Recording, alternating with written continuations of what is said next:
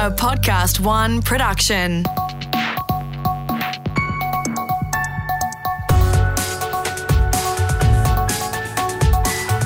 Your morning agenda. Summer edition. Hello, Natasha Belling here. Thanks for your company this Wednesday, the 6th of January.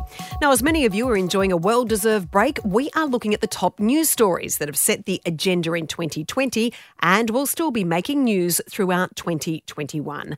We'll be back with all the breaking news from Monday, the 11th of January. But until then, please enjoy your morning agenda's summer edition. She is the best selling author that holds the secrets to one of the most challenging jobs in life raising teenagers. Maggie Dent is a former teacher and counsellor and mother to four boys. Her wise words of advice about raising good men and women are vital in an age where many teenagers are struggling with technology, mental health battles, and are exposed to an alarming and overwhelming level of violence and pornography. More than ever, Maggie says we need to show our teenagers unconditional love, and both mums and dads need to step up. As she says, just don't give up. It's the fight that will teach our kids their shadow is not bigger than their light. Maggie Dent, I am such a huge fan. Thank you so much for joining us in the summer edition of your morning agenda. Hi, Tash, and fellow uh, boy mama.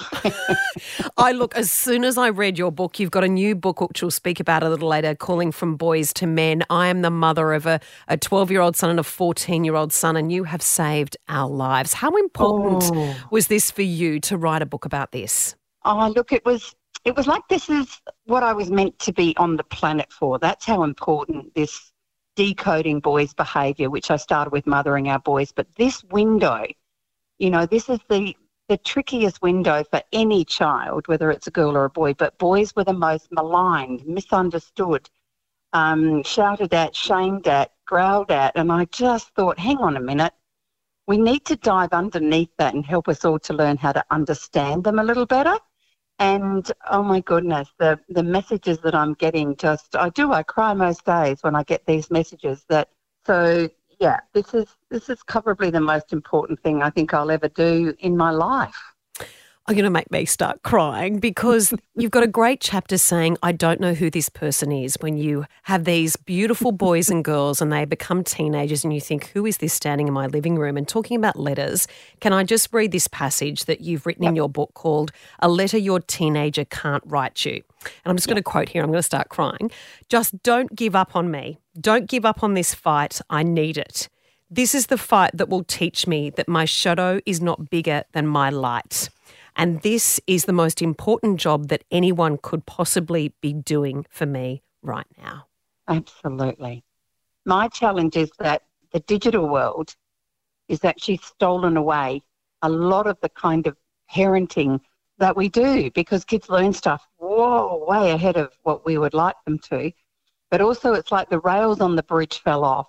And we know that on the journey to womanhood and manhood, you absolutely need significant people there. And yes, they push back from parents a little, but they still want you to hold on. And I know there were boys, you know, when I was counselling full time after I finished my teaching career, who said, I just wish I had parents who even cared enough to try and put boundaries in place. So we think, we think they're going to be fine, you know, because they can learn everything. But seriously, they absolutely need us. And I, I guess the hardest bit, you've got two in the trickiest window, Tash. Good luck on that.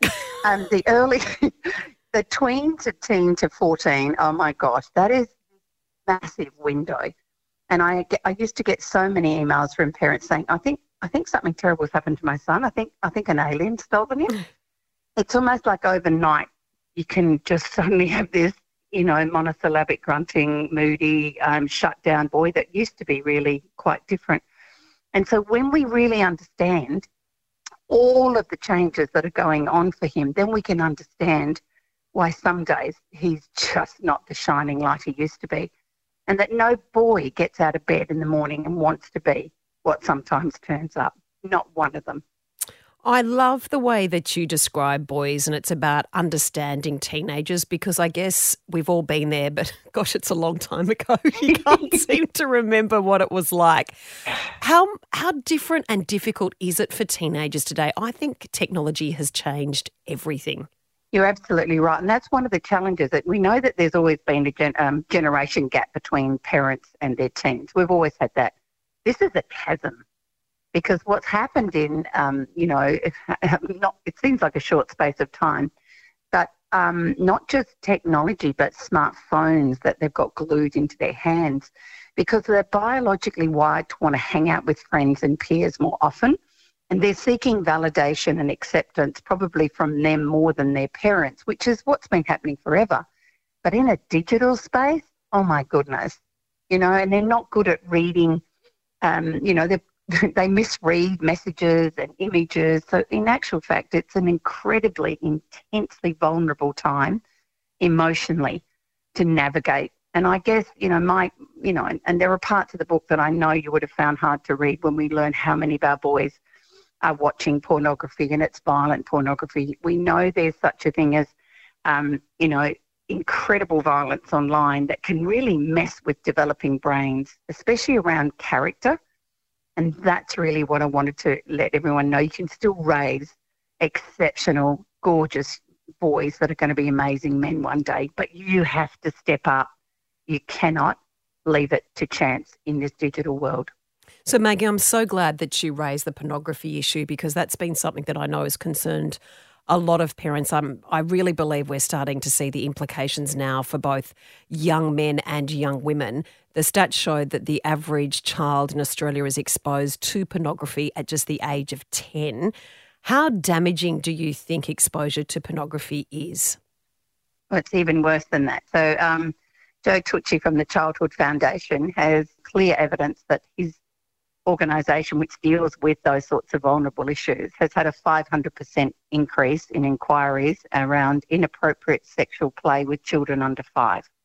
Oh my gosh. So, children, when we just hand a device and we haven't got all the things on place that mean that you can't watch other stuff, then we've got sickos out there that are embedding pornography into side tag bars. Um, they're even putting it into some some of children's programs on um, kids' YouTube. So if they've got something like that in their hand, there's a chance of that. So the other part we have to do today is we have to start educating our children from four and five about their private parts and nobody has permission to that. And what happens when you see images of naked people and people doing those sorts of things?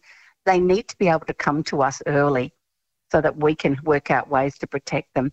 When we've got um, you know, I think the increase, it's like there's this really sad dilemma going on that dads are stepping forward, big hearted, tender hearted dads are really, oh, they're really coming forward. Well, I mean, this is the most exciting time for all families. And then at the other side, this is, is underground and it's impacting the way that boys are going to form intimate relationships. So it's like one is cancelling out the other. We so, have to have serious conversations with our boys and our girls that pornography is not a safe, um, consensual, intimate relationship. How do we deal with that, Maggie? Because you can't put your head in the sand. They're going to be exposed to it, whether it's through their own device, another device, another friend's place that they're staying at. How do you get that good balance and, and just basically have that conversation with them? Oh, look, it's it's not one conversation. That's the big no. thing. We have to have those conversations from as soon as they've got a device in their hand, even though that accesses the internet. We have to have conversations that what we want our boys to grow up to be is respectful in relationships. That they, you know, that they are capable of being, um, you know, aware of other people's needs. It's not that a right that they have. This is the deconstruction of the old man code that said, you know, that women belong to men so when we have those conversations, and they'll roll their eyes at you at times, seriously, and a really good place to have them is in the car. yeah, just on the way home. Oh my the gosh. best conversations happen in the car. side by side, not eyeball to eyeball. but you pick a, a real example, and fortunately, sadly, there is lots of them out there in the world, particularly mm. with badly behaved sportsmen. What we do is we take that and we have a chat to them and say, no, this isn't this isn't consent This is not okay in any format. And we have those conversations over and over again. But we also say, one day, I, you know, what I want for you is to experience great sex, and they'll roll their eyes again. But what we want them to know is that there is a pathway to be, um, you know, intimate with another human being who you have feelings for that is just sensational. That does involve, you know, sex. But what we don't want them to believe is this is the only way. And you can hear the, you know, the harassment and the, the banter around schools has shifted, mm-hmm. sadly, from kind of harmless, silly stuff now to very, very porn driven language. And our girls are copying that. Instead of being called hottie or gorgeous, they're called hoes and whores and sluts because boys think it's funny. It's so we've normalized. got a massive job. It's been normalised via pornography online. So as parents, educators, extended family, or what I call the tribe that you need to form around your boy, we've got a big job. And yes, we can do it. Maggie, I love that you mentioned before about the positive thing with parenting today is that dads are stepping up and we're seeing this amazing relationship between daughters and their dads and sons and their dads. How do you get that balance right? Because unfortunately, we are seeing the portrayal of, you mentioned it before, badly behaved men or badly behaved women. How do we make sure that we hear all of these great stories about these many wonderful men that are raising our children? Oh, look, I think that's that's what we we've really got to kind of prioritise that. So any time, and um, it's one of the things that you know I'm really mindful of finding those things and sharing them on my social media pages because we want to be able to share the stories of good men and sometimes you know young boys who are doing amazing things that are just doing things not necessarily running marathons, but thinking of others. So when we find those stories, and there are finally some books coming out for boys. There is a plethora of books for girls, you know, on how you can be an exceptional girl, but there aren't that many for boys. So there are turning up. So that's a really good one. But it's finding an example in the real world and giving that attention. So what we've got to do is bring them to the light and then remind them about them a few times because what they tend to see because news is focused about sharing the worst possible examples of males and humanity technically. So we've got to counteract that. And then, fortunately, what's really, really good is that, you know, basically, most men are good, decent human beings. I'm, I'm sorry that I disagree with toxic masculinity. I don't think the gender is, is toxic. I know that there are toxic males. There are also toxic females in our world. But when we actually talk about the gender, as being mainly good folk and point them around in your own tribe, uncles, grandparents, neighbours. And I think that's what we do. We find specific examples because boys want to see it and feel it, not have a lecture about it. You are so incredibly wise, and I love reading about your life story because you ha- have four beautiful sons. You grew up with brothers, and I love reading your analogy of how men work because gosh, they're different to how women work. In I, oh, seriously, I, I, I, and I think, oh my gosh, my boys aren't listening. And I tell you what, when you explain men, I was sitting in bed reading your book, and I said, "This is actually my husband, not my sons." Where oh. they, ah. you know, that they're not really focused with their brains. They're not good at no. tasks.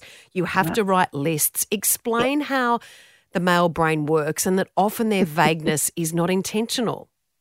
Absolutely. So um, we are biologically wired still as the uh, as we were in caveman days, and that what that was, the men's jobs were seriously very simple: um, defend and protect and provide. So they had to provide the large source of protein, and they had to kill bad things that threatened. So that's why there's this tendency often um, in most boys, but not all boys, again, to be quite physically active and try and prove themselves and all that sort of stuff. On the other side, what happened Women did everything else. They remembered everything. They have to keep bloodlines pure. They have to be able to know when the seasons are changing. They have to know where all the you know things are to make the rest of the meal. Other than so, in other words, we remember everything, and the guys remember very specific things. And that, that's why bin night sometimes he can forget that. And we're going, what? How can you forget bin nights? Tuesday night every night.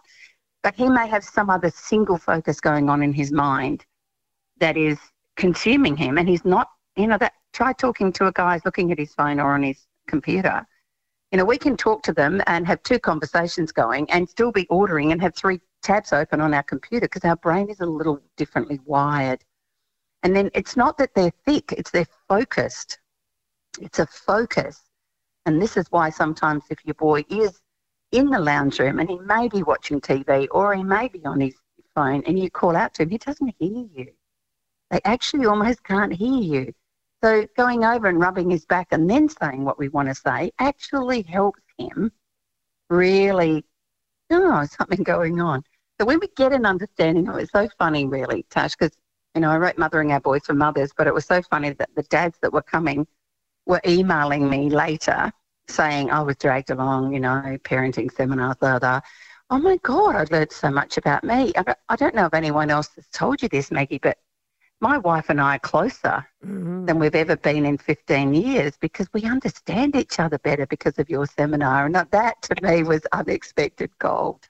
Oh, and Maggie, I was reading in your book also that you've had many great lessons and you've met many great people throughout your wonderful life. But you say that uh, a, a, young boy you met many years ago, Matthew, was your mm. greatest teacher. Tell us about Absolutely. Matthew. Well, I was a high school English teacher as my first year out, and I was teaching year eights to year tens. And I didn't know you'd have students who couldn't read in your classes. That didn't come up at university. And he was completely illiterate, a big long fringe. And he he wasn't a, a rat bag because quite often when they can't read or they struggle with English, they they play up and behave badly. But he wasn't. And um, I, I I didn't know how to help him, and I was helping him. Um, you know, put some words on paper because he's actually quite articulate. He just couldn't put it on paper and he couldn't read. And, um, and then I, one day, because it was a country town, I gave him a ride home. It was, you know, hot, hot day. And instead of getting those one word sentences in the classroom, he turned to me and said, Would you like to come in for a cup of tea? And I thought, I knew his mum was a solo mum, so I thought, well, I'll go in and have a cup of tea. And there's this boy, and the conversation was, I was talking to someone who was not who I taught in the classroom. He was um, loving and caring. He went out and got the washing off the line without pegs. Um, he made me a cup of tea with real tea leaves. He put a chicken in the oven because his mum was coming home later. Um, I just suddenly realised that what we see in a classroom and what we judge from boys may not all what's underneath. And then back in the classroom, there was I went and did a video about um, uh, with really about discrimination, but it was just with dots. It was a very symbolic thing. And I, at the end of it, I asked the kids what it was about. Even my brightest kid said, oh, I have no idea. It's just dots. And he put his hand up and said, Oh, miss, I know what that's about. He said, That's colour discrimination where people think they're better than other people because of the colour of their skin, but you know, they're not. We're all one. Mm-hmm. And that boy, um, there was something incredibly wise in that boy. And from that moment on, everyone respected him and turned to him for his insight. But he struggled when he left school and he couldn't get a license, couldn't get a job, and he ended up with, you know, marijuana problems. And Matthew took his own life at 23. Oh. And that drives, you know, a lot of my work is that with more understanding, we we can be the safety net for those boys. Maggie, how does it for you? Is that something that continues to drive you? Is that um, yeah you know, there are people like Matthew and they're misunderstood, and it's about finding connection with these kids and that all of us can make a difference. Yes. And we really have to look at the way that we are um, still um, disciplining these particular boys, particularly in high school. We've still got a very old code there. We've got a lot of research around trauma informed um, behaviour now, and a lot of the ones who behave the worst aren't bad kids. They actually not that they can't, won't behave well, it's that they actually haven't got the tools or the capacity and there's no hope for them. So again, I think we've got to, we are starting to change it. There's no question.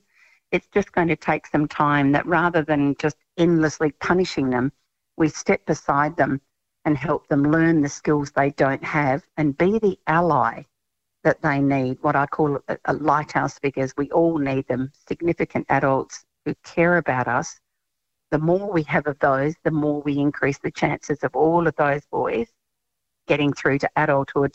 Um, and that's really the messages I got from the surveys I did from the, the men and the boys that there were people who helped them get over that awfully bumpy bridge to manhood.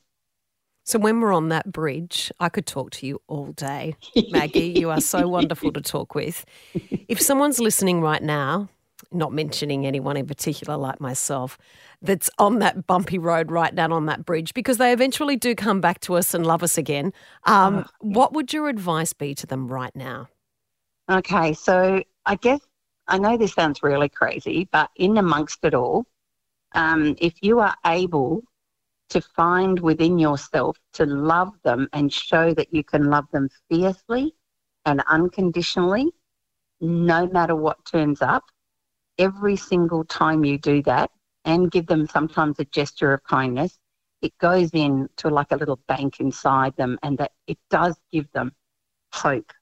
I mean, I can remember uh, my most volatile son coming home and giving me a big serve after um, uh, I think I asked him to do the dishwasher, and he gave me all his reasons why he felt that was a really bad idea. Yep. Um, stomped off to his bedroom, slammed the door. Well, normally, you know, if you've been reacted by that, and it's not easy not, let's be honest, um, I had learnt, not only through my teaching, but also just as who I was. So I made him, uh, 20 minutes, always let them calm down. 20 minutes later, I make a cup of Milo and take a bicky down and knock at the door. Always knock and pause if you've got teenage boys. Open the door, without saying a word, pop the Milo, the Bicky, and shove the dog in and shut the door. Because what I want my son to know is, despite what just happened, we're okay. They need to know that we can still love them while they're being these these incredibly unpredictable and sometimes unpleasant human beings. Seriously, and I mean, how many times you often say, how many times do I have to say, could you not leave the milk on the bench after you've had something at night. and and and could you not put the empty one back in the fridge? Like you, you look honestly, if you haven't got a sense of humour, their brain is not mature enough to remember. And so we've got to recognise, hang on, there's, there's there's reasons for these choices. They're not intentionally doing them to pee me off. Um, and please have a circle of good mamas who are going through it as well, because debriefing and having a chuckle and and sharing stories with and, and, and reassuring each other that you've got this. And you said something a moment ago, Tash, which I loved, and that is you'll think you've lost them forever and they're never coming back. They do. And, you know, every moment that you were loving instead of revolting to them means they come back a little bit quicker. And there is nothing more stunning than um, when your son holds his firstborn child in his arms to show his mother. You've made me cry again, Maggie. Yep. Oh, you It are is. so wonderful. is a moment that, no matter how revolting it gets, to be worth it. Oh, and we can't wait for them to join us on the other Yeah. side of that bridge. Absolutely. Can I just end it by saying I just I know I mentioned it earlier, but I just want to give this quote again from this teenager that uh, can't write you the letter right now. Yep. Just don't give up on me. Don't give up on this fight. I need it. This is the fight that will teach me that my shadow is not bigger than my light. And one of my favourite mantras was there is nothing you will ever say or do that will stop me loving you. Nothing. Maggie Dent, you are an Australian legend, and thank you for what you are doing in sparking a very important conversation about how we raise our teenagers and make them good men and women.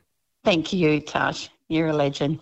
And Maggie Dent's new book, From Boys to Men, is available now. Don't forget, your morning agenda with the latest news headlines is back from Monday, the 11th of January. Tomorrow, we'll be back with another episode in the summer series where we will be chatting about our farmers. After facing financial ruin, our rural communities are booming, but now they have a new fight on their hands. We chat with the Farmers Federation about life on the land and why more than ever we need to value Australia's primary producers. I'm Natasha Belling. Thanks so much for your company. Have a great day, and we look forward to seeing you tomorrow.